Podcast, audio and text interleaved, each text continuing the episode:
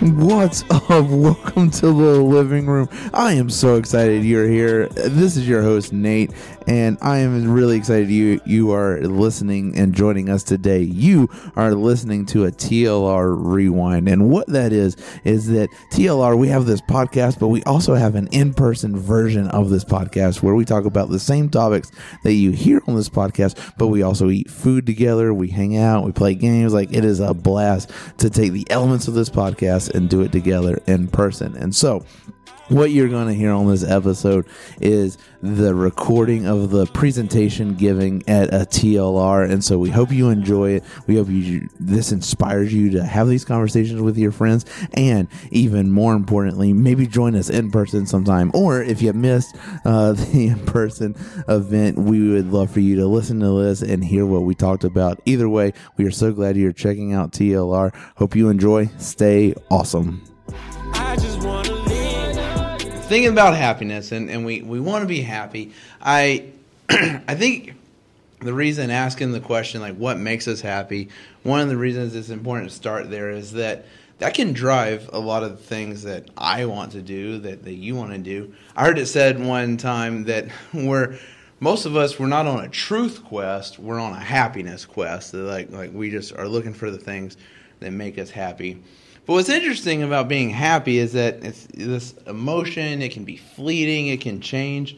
But then also, I find this one to be, to be the most challenging. There are things that compete against each other that make us happy. For example, if you think about like, I I'd be really happy if I was like physically fit and hit all my physical fitness goals right and stuff. But I'm also happy when I eat pizza, right? Okay, you know, and like both of those make me happy, and they're at odds with each other. Another one is, you know, I'd be really happy if I got all A's and studied really well and just did that. But I'm also happy when I hang out with my friends and don't study, right? Okay, both of those make me happy. Or I'm really happy when there's more money than five cents in my savings account, and like you know that makes me happy. But then I like spending money on myself and buying whatever I want. Like both of those make me happy, but they're at odds with each other, right? And you know, there are things that we ultimately want, things that we immediately want, and you can't go too far on either one because if you go too far, then that's not happy. And so, what do we do? How do we navigate that? And that is what I want us to explore. Now, full disclosure, as we look at a story from the life of Jesus, Jesus never said, um, and I don't think anybody would make this claim, that you'll be 100% happy. I think because of how fleeting happiness can be and how it can be controlled by a lot of things. Um, you know, I think that's why we say that. But what Jesus said, well, we can just look at what he said. He said that I have come that they may have life, talking about you, and that we, that they, well, may have it to the full. Having a full life, a rich life, an abundant life. What Jesus is claiming here, and it's okay if you disagree with it, this is his words and his claim is that having following Jesus will make your life better and will make you better at life and that it will impact all the areas of your life that you will have a full and rich life. Now if that's true how do we apply that? What, what do we do? How do we navigate this?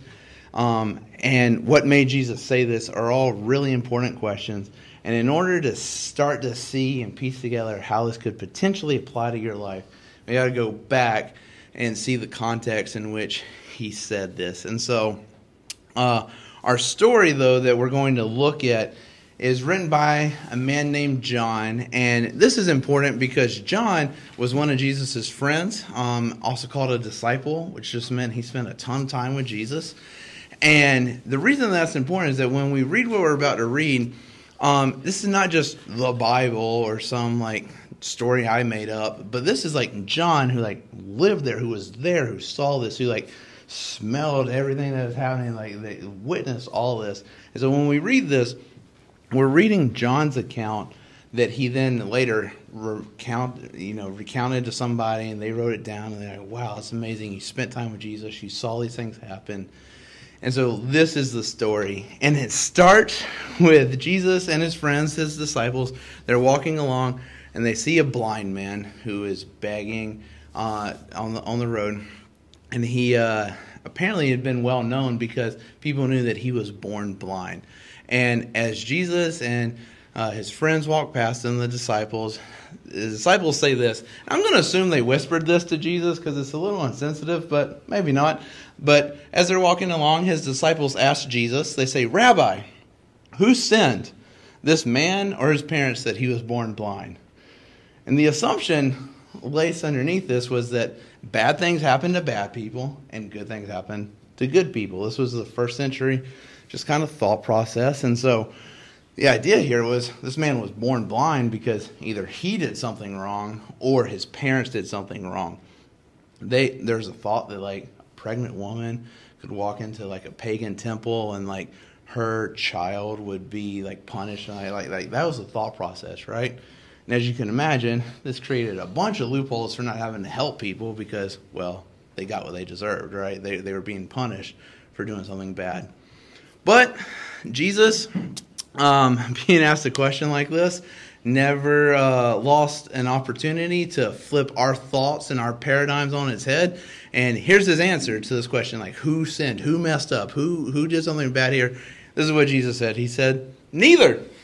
Neither this man nor his parents sinned. And this is blowing the disciples' mind. They're, they're like, "What? That's not how our world works. Like, what are you talking about?" And he continues and says, "But this happened so that the works of God might be displayed in him." Now, there's I could spend a lot of time unpacking this, and we will do that at another point. But this is a really important side trail that I want to just touch on real quick. Is that what Jesus is laying out here and he lays out in other places is a big, big deal for our pain, our suffering, our hard times in life, which, as we know, are a barrier to our happiness. Because what he's laying out here is a third category or mindset around hard times in life. See, most of us were smart enough, in fact, I know you guys, you are definitely smart enough to know that, like, sometimes you can do something that causes you pain and suffering. Okay? If you drink too much alcohol, you're going to have a headache in the morning. That's your fault. Okay? that is nobody else's. That's on you. You can make the connection. I did something and it hurt me. Other times, and these are really challenging, but other times, other people's actions can cause us pain and suffering, right? And we can make the connection because they did something, because they messed up, it is hurting me. But Jesus is saying, and those definitely happen. But Jesus is saying there's a third category that can happen, and that is that your pain can have purpose in it. Now, I've experienced this in my life, and maybe you have, or maybe you know somebody who has, but there can be some of the most painful, tragic, hard moments in your life that you would love for them not to have happened. But there can be a peace, a purpose that comes with it that that only comes from knowing that God is with you. And that's what Jesus is, is introducing here.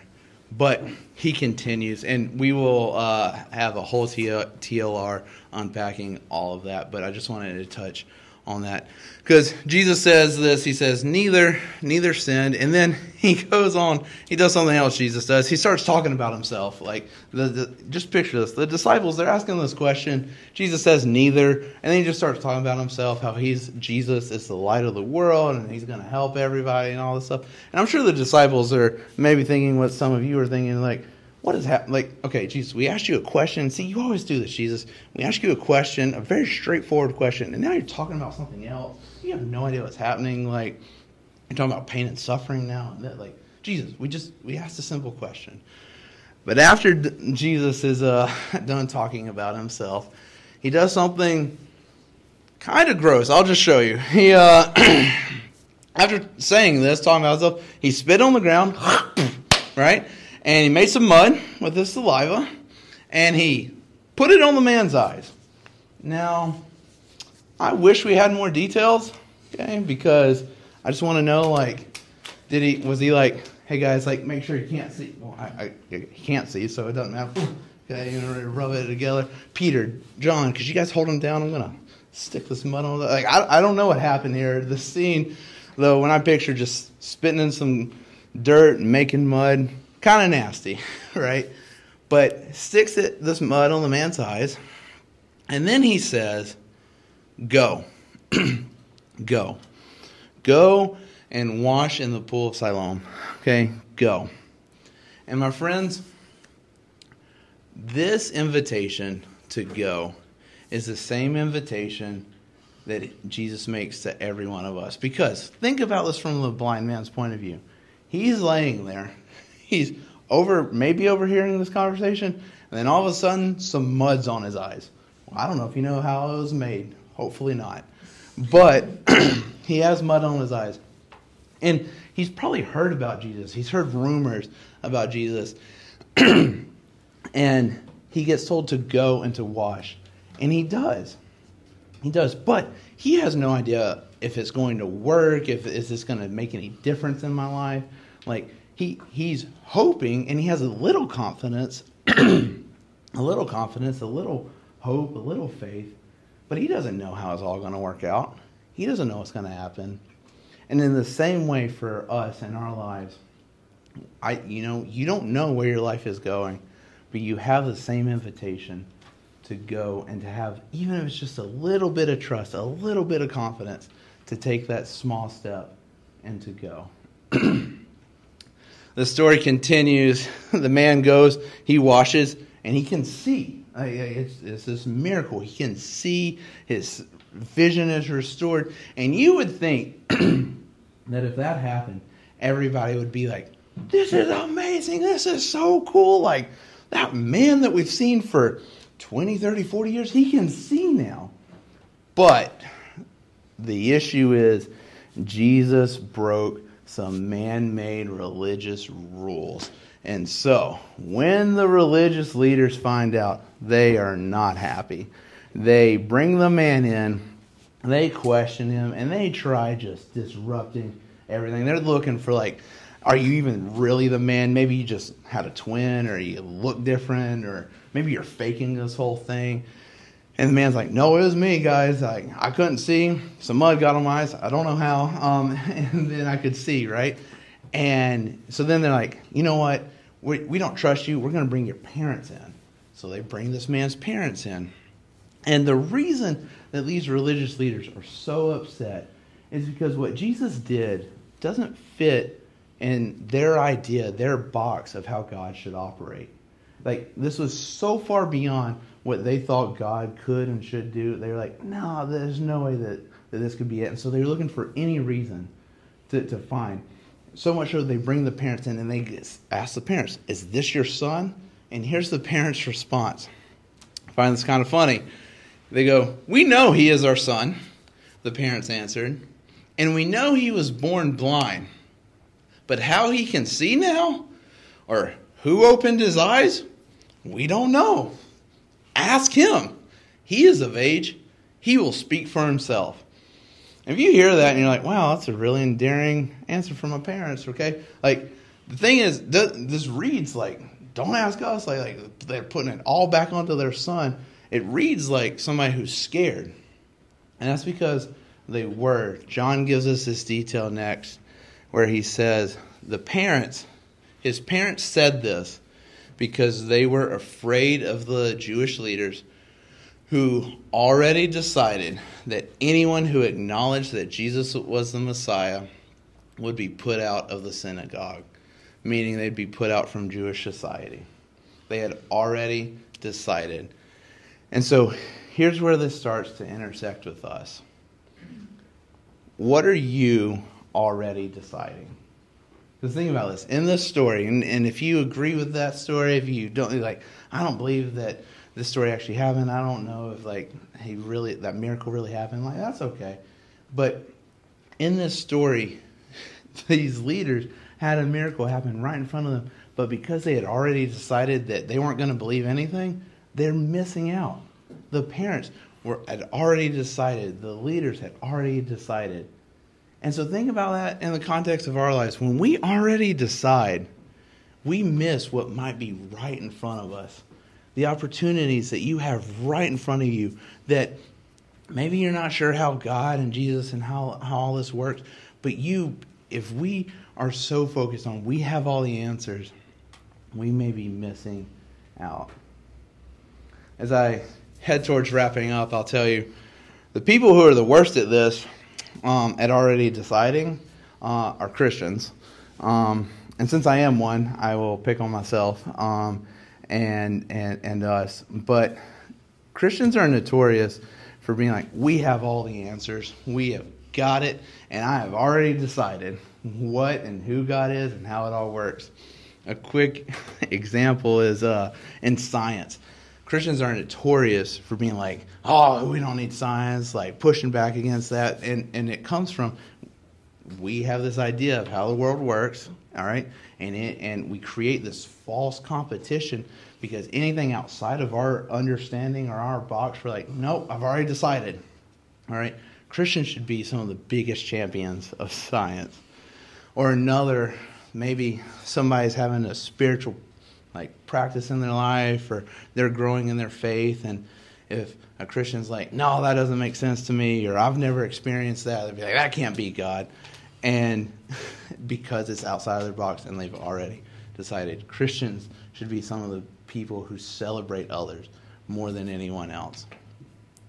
Maybe that's not you. Maybe you're not sure what you think about God, and maybe for you it's more you've already decided that there isn't a God, or maybe you've already decided that following Jesus it doesn't matter, isn't worth it.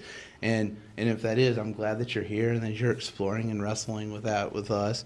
But my my point is, we all have areas in our lives where you've already decided.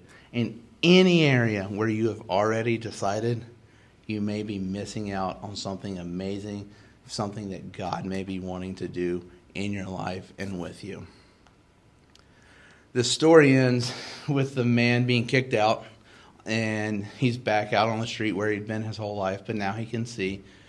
Jesus finds him and they have a conversation, and Jesus says this Jesus says, I've come into this world so that the blind will see, and those who see, or those who think they see, they will become blind. Meaning, Jesus is here for the people like, I'm not sure I have this all figured out. And so if that's you, that's great. That's who Jesus is here for.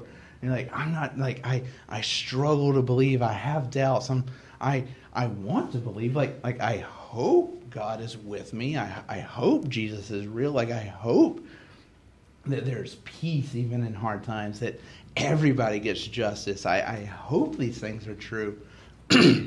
but at times I find myself struggling to believe it. Jesus is saying here, that's who I'm here for. But for the people who are like, no, got it all figured out, got all the answers, we don't need any of that, right? Who think they can see everything, Jesus like, they are missing it. And then he wraps up with saying, I have come that they, that us, that you may have life and have it to the full. So you can agree, you can disagree with me. That is totally great and fine, and we are happy that you are here thinking and considering this. But my encouragement for you is let's be open handed. Let, let, let us be open to what we may not understand, what we may not uh, completely see. Let us not be people who have already decided. and my dream is imagine if we were a community that encouraged each other, that empowered each other, that was like, hey, you know, you you're trying to figure out life and faith and how it all goes. Like, like let us help each other to take steps. Let, let us say, hey, I want to challenge you in this way. Let us be the community. And here's what's awesome. You guys are that community. You guys are doing that. I see you doing that, and I think it is amazing. And I I hope that we keep doing that. Let us not just be people who have already decided and we have all the answers because we may miss the opportunity to have a full, rich, abundant life. And if, if we can be open handed and say, there, I'm trying to figure these things out, and we can do that together, Jesus makes the claim, and we can take him up on it, that you will have a full life, which will lead to more happiness in your life and less regret. And so, my hope is that you don't already decide everything in your life, but that you are open handed and exploring what God may be, may be up to in your life.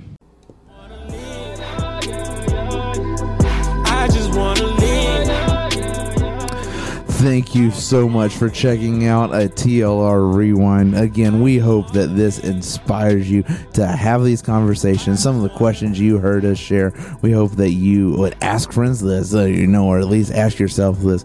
We also hope that you would check out a uh, TLR event if you are in Rhode Island. They happen on Thursday nights at 7 during the school year. Make sure to check our Instagram uh, for all that information and all of this information, all the questions we asked will be in our show notes, so make sure to check that out.